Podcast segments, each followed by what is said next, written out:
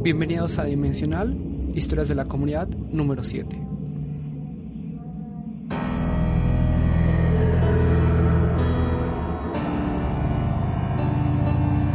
¿Qué tal? Y siguiendo la recomendación de la gente que comenta que este podcast se debe escuchar por las noches, muy buenas noches a todos.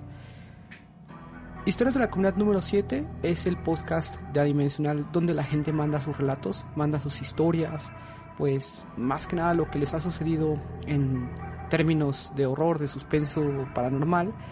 Y bueno, hacemos la recopilación, ya sea que la gente mande su propio audio o pida que un servidor las lea, con mucho gusto estamos aquí compartiendo. Estas historias, algunas de ellas fueron enviadas casi a la preparación, finalización de la preparación del podcast adimensional número 6 de historias de la comunidad y bueno, otros los recibimos en las semanas posteriores. Muchísimas gracias a toda la gente que ha colaborado mandando sus historias a podcastadimensional.gmail.com y bueno, muy feliz de que las descargas del podcast siguen incrementándose. En este momento hay 250 descargas eh, en estas dos semanas que hay salido Historias de la Comunidad número 6. Estoy preparando por ahí una nueva, un nuevo regreso sobre historias sobre Shadow People. Y bueno, espero que todo el mundo le guste. Todavía va a demorar un poquito, pues por más que nada la traducción. Pero bueno, para ya no demorar más, vamos a comenzar con historias de la comunidad número 7.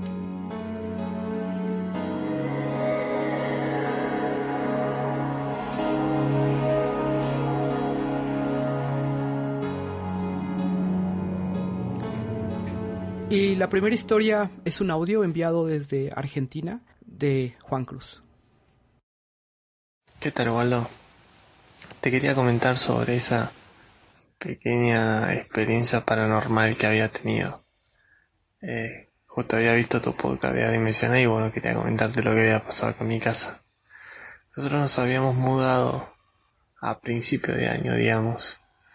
Eh, y cuando vos te mudas a una casa nueva sentís que estás medio, eh, ¿cómo, ¿cómo decirlo? Estás sugestionado a ruidos, a ruidos o, o pensás que ves cosas. Es, es algo normal de, de mudarse a una casa nueva, digamos.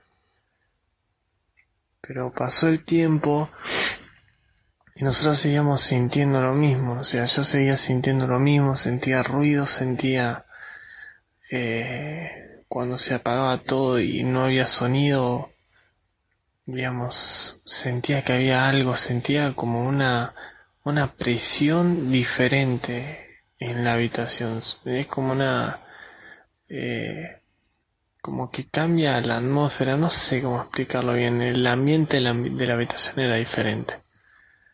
Y bueno, escuchaba cosas y un día voy a hablarle a mi vieja o decirle que pasaban estas cosas en la casa. Y ella me dijo, vos me estás cargando, me estás jodiendo. Yo no es en serio, digo, tengo miedo a la noche porque escucho cosas y siento que veo cosas. Y ella me dice, bueno, yo te tengo que decir algo, dice, no te asustes, pero el otro día que tu papá se fue, había salido esa noche justo, mi vieja dice que estaba acostado durmiendo y siente que alguien, digamos, se apoya en la cama. como que se apoya, se sienta en la cama. Mi vieja se levanta, o sea, levanta la vista con todo oscuro, pensando que era mi viejo. Y dice que no vio, no vio nada, que no había nada en la cama. Así que de ahí se asustó. Obviamente no le dijo nada a mi viejo, nada, porque no iba a creer nada parecido. Así que ella me dijo que iba a hablar con alguien para que venga a revisar la casa. Eh, a los dos, tres días viene, no sé cómo escribirlo, viene un cura, será, con todo un vestido violeta y como una maquinita de tirar incienso, medio raro. Al principio yo no, no creí mucho que pueda hacer algo, pero bueno, tipo empezó a recorrer la casa tirando incienso, recorrió todas las habitaciones, eh, hasta que llegó a mi habitación. Mi habitación está pintada como si fuera de rojo sangre, es un color medio pedorro, pero en ese momento me pareció buena idea. Así que vino, vino a revisar acá mi habitación y me dijo que tenía que cambiar de color lo antes lo más rápido posible. Dice porque dice que en la casa había algo. Y bueno, después de revisar todas las habitaciones fue poniendo, yo ahora te voy a mandar una foto, como unos sellos en todas las ventanas y puertas. Que como un sello dorado, como si fuera una estrella, pero es medio raro. No, no lo había visto antes, así que no sé cómo decirlo bien. Después de revisar todas las habitaciones, veo que va a un espejo que nosotros tenemos colgado. Le pasa un trapo, un algodón con alcohol. Eh, le pasa un algodón con alcohol al, al vidrio del espejo, lo pasa todo y después va afuera. Nosotros tenemos una parrilla. Va a poner el, pedazo de algodón arriba de la, de la parrilla y lo enciende, lo prende fuego. Y salía algo, salía, no sé cómo explicarlo, era como si fuera todo la llama azul y se quemaba de los costados nada más, del medio seguía intacto. Y el tipo la miró a mi mamá y le dijo, no, sí, acá había algo, dice. Porque dice, fíjate cómo se está quemando, dice, acá había algo. Dice, ahora lo que yo le voy a dejar es unas sales, como unas sales de baño, que ustedes los primeros, creo que eran dos, tres días que nos tuvimos que bañar la bañera con esas sales. Eh, y bueno, después de ahí yo no, no volví a escuchar más nada, o sea, se calmó un poco más. Igual es un tema que mucho no se toca acá porque queda medio sugestionado y y nunca se sabe cuándo puedo volver esos temas, así que nada, será mi pequeña experiencia y quería comentártela, así que nada, un saludo. La siguiente historia viene del Estado de México, es la segunda historia que envió Carlos Aguinaco. En el podcast adimensional Historias de la Comunidad número 6 escuchamos la primera de sus historias y bueno, esta es la segunda parte que había reservado para este episodio. Muy buenas noches a todos los que escuchan el podcast Adimensional. Esta es la segunda vez que grabo para este podcast. Mi nombre es Carlos de Aguinaco González. Y pues ahora les voy a contar una anécdota que me pasó a mí de las muy escasas que tengo. Esta es la más rara que me ha pasado. No es muy aterradora que digamos, pero sí está muy densa. Pues esto pasó hace como dos años. Que en el trabajo que yo estaba medio en vacaciones, nos fuimos de vacaciones a Acapulco un jueves, viernes, sábado y domingo. Eh, yo vivo en el Estado de México en un departamento, en un quinto piso.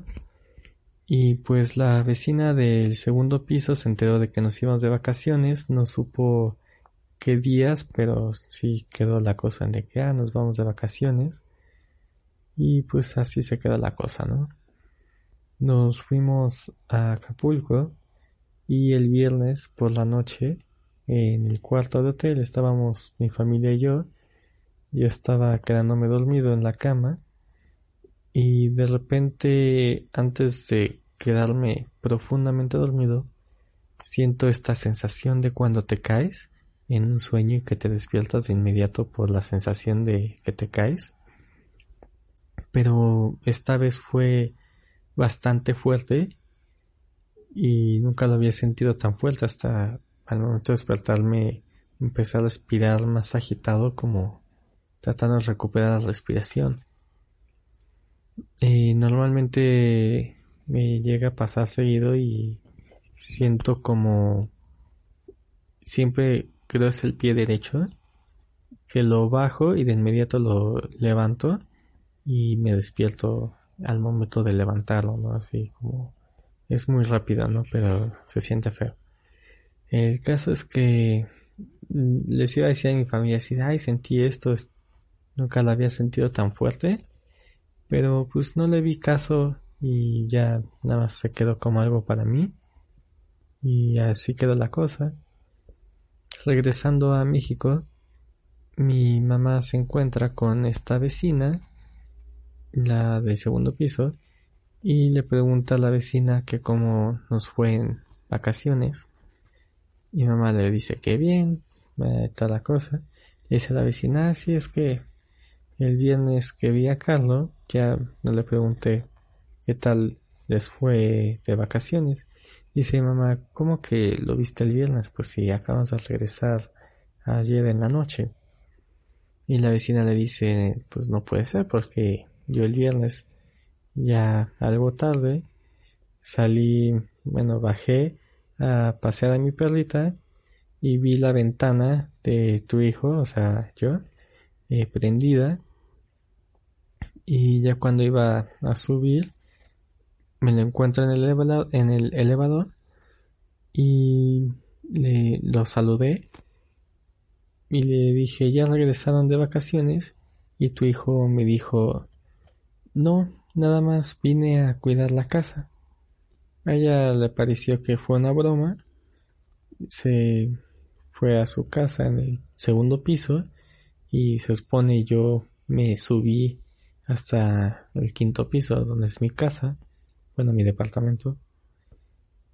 Pero ahí está lo curioso, ¿no? Que el viernes que yo sentí esa sensación de que Ah, se supone que es de que cuando se te desprende el alma, es lo que yo he escuchado. Eh, coincidió en que el viernes que sentí que se me desprendía el alma, eh, la vecina me vio en el departamento y lo más gracioso es que dijo que yo le dije que nada más había ido a mi casa a cuidarla. Entonces, este, yo creo que, que no quería estar de vacaciones, ¿no? mi alma al menos.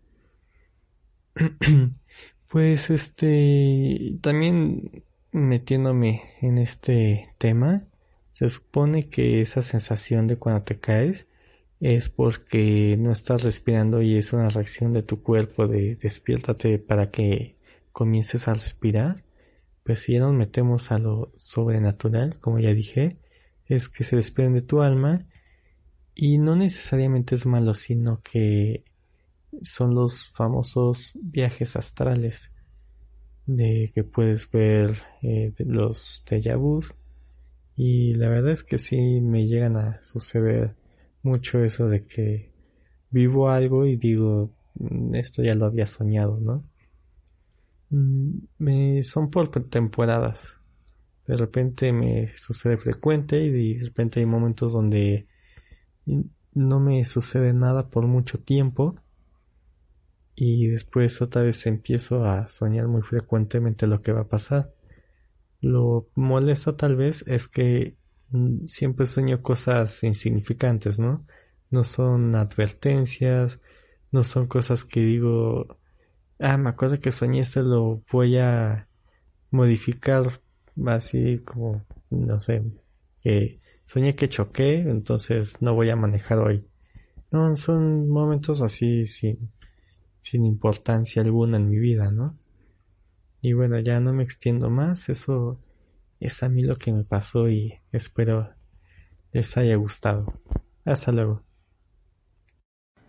El siguiente audio contiene varias historias de Cristóbal Vázquez. Decidí no cortar este audio primero porque, bueno, él lo mandó todo junto y segundo, creo que se complementa bastante bien como cuando, cuando un amigo se reúne contigo y te empieza a contar varias historias.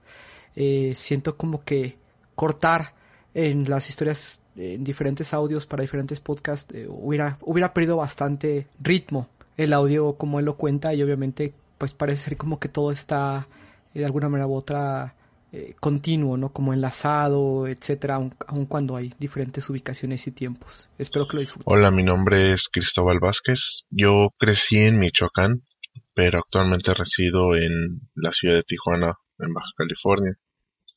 Yo siempre le he buscado la explicación lógica a las cosas. Siempre no me gusta lo primero pensar en cosas sobrenaturales, sin embargo, no soy escéptico sí creo que esas cosas existen en nuestro mundo, ¿no? Pero bueno, para no hacerse las largas, primero quiero explicar un poco de, de cómo crecí, porque siempre desde que era pequeño, las casas donde vivíamos, sobre todo en Michoacán, que era, vivíamos en un pueblo que se llamaba Yurecuero. Es un pueblo pequeño, ya bastante viejo, pero debido al lugar donde está no puede crecer más. Y en ese pueblo se dan mucho leyendas que, típicas leyendas que la llorona, que, que los nahuales. Y siempre cuando nosotros íbamos a, siempre que nos cambiábamos de casa, siempre estaba la leyenda de que en esa casa pasaban cosas raras o, que alguien había muerto en esa casa, ¿no? Pero pues realmente no, nunca nos pasó así nada que destacar, excepto por una situación. Cuando nosotros nos cambiamos a la casa, como le decíamos, la casa de la Madero, porque estaba en el nombre, eh, estaba en la calle del mismo nombre. Mm, estaba el rumor de que un anciano que vivía ahí había muerto, eh, que era el, el antiguo inquilino. A veces en la noche se prendían las luces solas en todo este tiempo que estuvo sola la casa. Cuando nos cambiamos ahí, los dueños de la casa se encargaron que todo lo que había que no se llevaron, los familiares de esta persona los guardaron en un cuarto, un cuarto pequeño, y le hicimos el cuarto de los tiriches. Y una vez mi hermana y yo por andar curioseando ahí, en efecto encontramos un bastón bastante bonito, se veía que era caro, lo que nos, con lo que pudimos confirmar que sí, tal vez era cierto que este señor había vivido ahí y había muerto. A nosotros nos empezó a dar miedo estar solos en la casa, sobre todo en el segundo piso, porque ahí no vivía nadie, hasta unos años después que unos familiares se mudaron con nosotros. La dueña de ese lugar nos había contado que había oído que cuando ella vivía ahí oía ruidos de bebés en el patio de atrás. Nosotros le decíamos el corral donde había unos árboles de guayabas.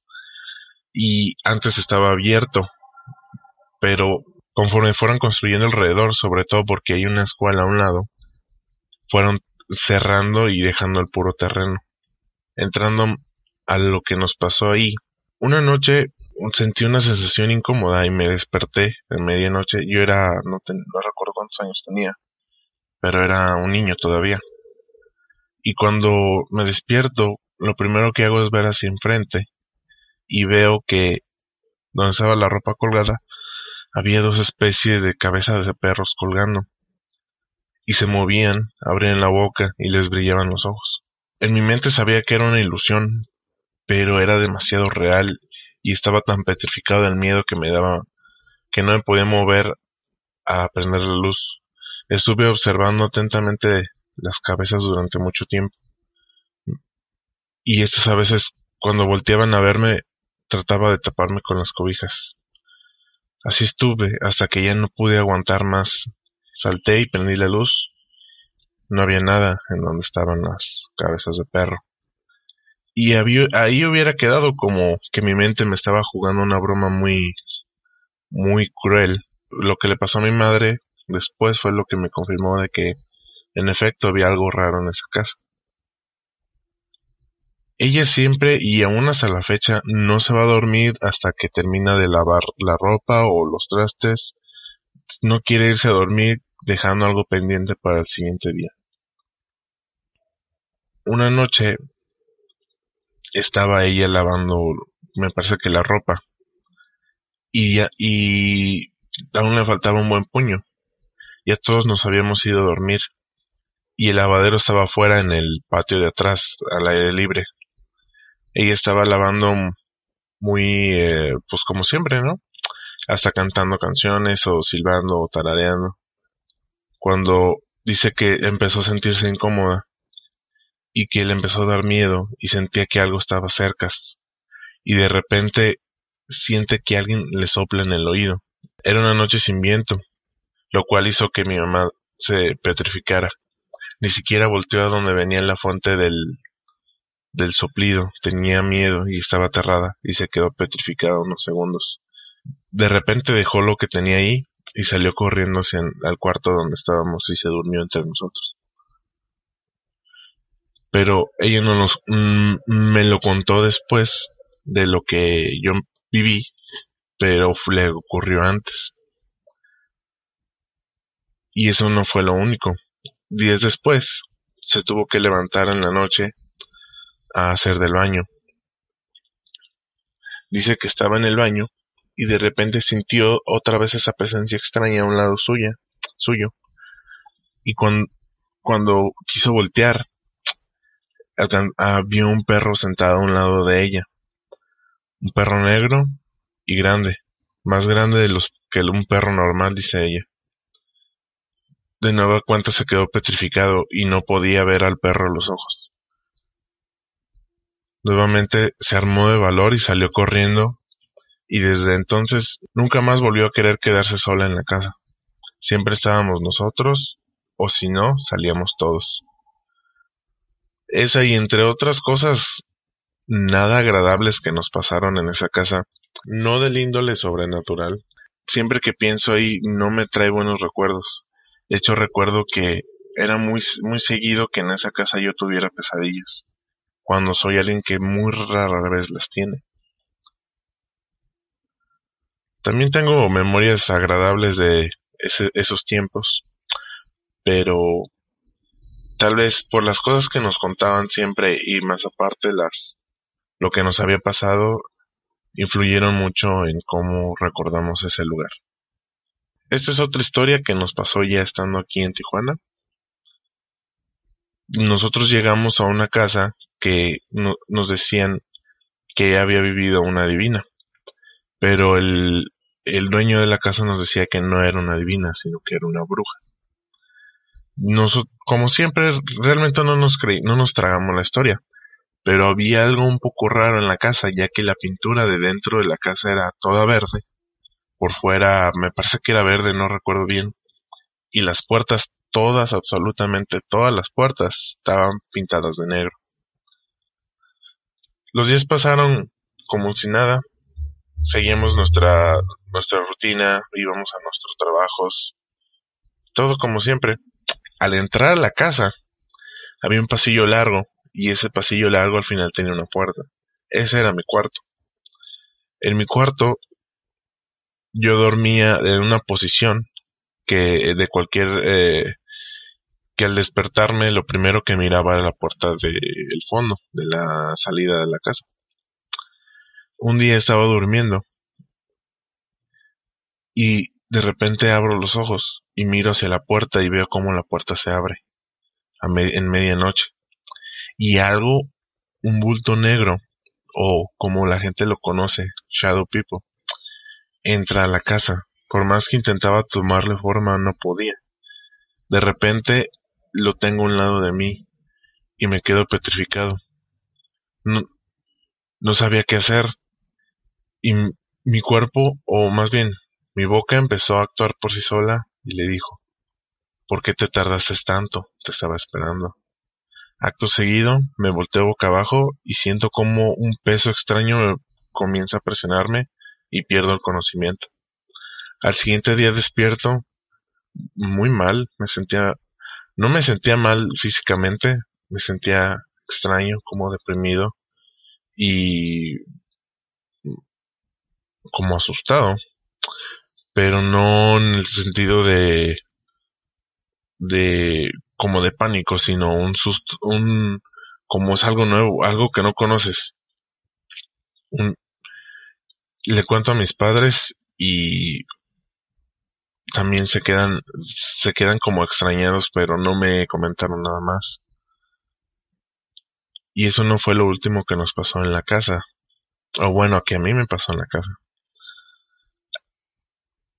Una, una mañana, muy de mañana, creo que eran las seis o algo así. Recuerdo que era un domingo porque no fue a trabajar. Me levanto y voy a la cocina a tomar un vaso de agua y veo que la cafetera está en el lavabo. Creí que, por, por un momento creí que tenía café. Tal vez mi madre se había levantado más temprano. Y cuando levanto la cafetera, en efecto siento que está muy pesada. Más, muy tan pesada como si estuviera al ras de, de agua la quitó la tapadera de la cafetera y tenía un líquido oscuro que al principio pensé que era café frío que casi casi rozaba el ras de la cafetera pero en cuanto vierto un poco en el lavadero era espeso y me di cuenta que era rojo y no era negro. Comienzo a, a esparcirlo y me doy cuenta de que es sangre. La cafetera estaba llena de sangre. Mm, no sé por qué, pero lo siguiente que hice fue deshacerme de toda la sangre tirándola por el lavadero. Luego dejé la cafetera ahí y me fui a dormir. Estaba muy asustado. Los días siguientes no les comenté nada a mis padres, porque era extraño. Dije, tal vez era sangre de una carne que compraron, pero es imposible, no, nunca, nunca comprarían tanta carne como para llenar la cafetera de sangre. Y no era una cafetera grande, era una cafetera pequeña, pero aún así era demasiada sangre.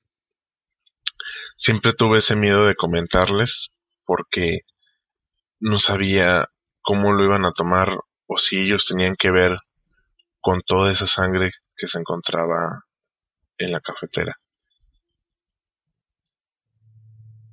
Esta otra historia nos pasó, bueno, nos pasaba. Nos cambiamos una casa que estaba enfrente de una escuela y tenía un local que era una papelería. Curiosamente tenía una especie de de sótano, por así decirlo, donde guardaban cosas de la papelería, pero realmente nunca nos, nos dio por meternos, más que nada porque estaba lleno de telarañas y quién sabe qué insectos o animales podremos encontrar, ¿no?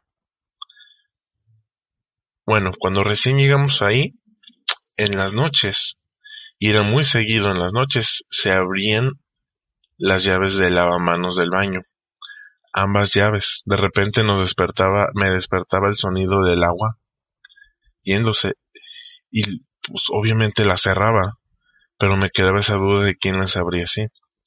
Y eran las dos llaves, no nomás el abiertas totalmente, no solo un poco. Mi padre nos explicó que a, veces la presión del agua hace que se abran las llaves, pero me sorprende que se abrieran por completo y al principio como fue varios días seguidos, inclusive llegué a que, pues obviamente acepté la, la explicación de mi padre. Pero después de de repente dejó de pasar. Y dejó de pasar y dejó de pasar. Pero cuando recibíamos visitas, las llaves se volvían a abrir. Siempre que recibíamos visitas que se quedaban a dormir, en la noche se abrían. Inclusive cuando yo invitaba a un amigo a jugar, y que a veces se quedaba a dormir. Al principio se empezaron a abrir y después como que no, como si fuera una especie de espíritu o entidad que no le gustaba a la gente nueva, pero que a nosotros ya no nos lo hacía porque ya se, había acostumbrado. Una pero lo más extraño creo que no me pasó en esa casa fue que una noche el sonido de la tele a todo volumen me despertó. Esa noche teníamos casa llena, nos había llegado visita de otro de lejos. Y de hecho yo tuve que quedarme en el cuarto de mis padres. Obviamente me desperté un poco enojado porque creí que alguien había prendido la tele, pero era cuando me paré no había nadie en la sala y el volumen estaba todo lo que daba. No recuerdo qué programación estaba. Por consecuente empecé a bajarle el volumen y apagué la televisión. Fui por agua y en eso escucho unos ruidos detrás de mí como cuando cruje algo en la noche. Cuando volteo, la tele está prendida de nuevo en el mismo canal y aunque con el volumen que le dejé yo. Eso me, ah, me tomó mucho por sorpresa. Lo siguiente que hice fue apagar la tele e irme a dormir. Al siguiente día cuando le expliqué a mis padres, mi padre me dijo que a veces la, las señales de, a ciertas frecuencias de señales de radio se pierden y terminan en un lugar inesperado, por ejemplo la tele, prendiéndola y tal vez subiéndole de volumen. Dije, ya veo, pero ¿cuántas, ¿cuántas probabilidades hay de que pase lo mismo dos veces seguidas? Me dijo que no sabía. Luego le expliqué a un amigo y dice que él trabajaba en este tipo de cosas. No recuerdo bien qué me dijo, pero tenía que ver con el radio. Y que sí, en efecto era posible que eh, eso hubiera prendido la, televisión, pero que no se explica por qué tenía el volumen tan alto o por qué que era, más bien, que era casi imposible que pasara dos veces lo mismo, haciendo casi, eh, casi, casi de cero las probabilidades de que dos veces seguidas el, la, la misma frecuencia perdida terminara en el mismo lugar. Y bueno, esto, esas han sido un, unas de mis historias, pero creo que la más fuerte de todas fue la del Shadow People, o como le dice la gente. Porque creo que es, lo más que me ha pasado. A mi hermana le han pasado cosas, pero como no sé su versión exactamente, no quise contarlas. Además de que fue precisamente en esa misma casa donde me prendieron la tele. Que donde a ella también le prendieron la tele. Y en el día. Eh, esto ha sido todo. Espero que este es mi aporte al podcast adimensional. Si luego consigo que mi hermana me cuente sus historias al menos para enviárselas. Pues muchísimas gracias por esos relatos. Realmente esperaremos los, los nuevos relatos de, de la hermana. Han sido bastante interesantes. Y bueno, muy buen audio el, el que nos comparte con varias historias. Eh, bueno, lamentablemente aquí voy a terminar historias de la comunidad número 7, eh, sobre todo para tener un poquillo de material para el próximo historias de la comunidad número 8. Como saben, hace dos podcasts, bueno, hace, hace dos semanas, no bien, hace un podcast, eh, les pedí a todos que, que por favor ayudáramos a, a mantener este podcast recomendándolo con personas, ¿no? Porque obviamente si nosotros no tenemos una historia que contar, que mucha gente ha dicho, no sé si es bueno o malo, agradezco bastante no tener nada que contar, eh, de pronto alguien más puede por ahí complementar con alguna historia que le guste ese tipo de temas. Eh, durante estas dos semanas me han dado la posibilidad, diferentes personas de grupos, de colocar este link de este podcast en diferentes grupos de Facebook.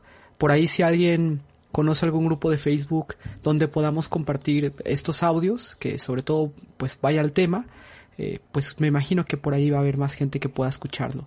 También agradezco bastante a toda la gente que en Evox y que en iTunes han dejado una, una recomendación, han dejado alguna reseña. Eh, afortunadamente han sido positivas. Agradezco muchísimo a toda la gente que se toma la oportunidad. ¿Cómo colaborar a historias de la comunidad? Bueno, ustedes pueden enviar su audio por ya sea correo electrónico, algunos lo han subido por ejemplo a Megaupload, eh, a algún dispositivo de, almacenamiento en la nube, ¿no? más que nada pues algún servicio de almacenamiento en la nube. Y bueno, también cualquier cosa que necesiten, mándenme un correo, nos ponemos de acuerdo. Eh, pues más que nada para que envíe esa historia. De hecho, hasta algunos me han eh, pedido que si la pueden enviar directamente como mensaje de voz, ya sea por Facebook o por WhatsApp. Y bueno, no hay ningún problema por ese tipo de cuestiones. Eh, en este momento son 250 descargas a lo que llegó Historias de la Comunidad número 6. Si todos recomendamos de nuevo a alguna persona, pues podríamos duplicar ese número y tener, obviamente, este, este podcast mantenerlo.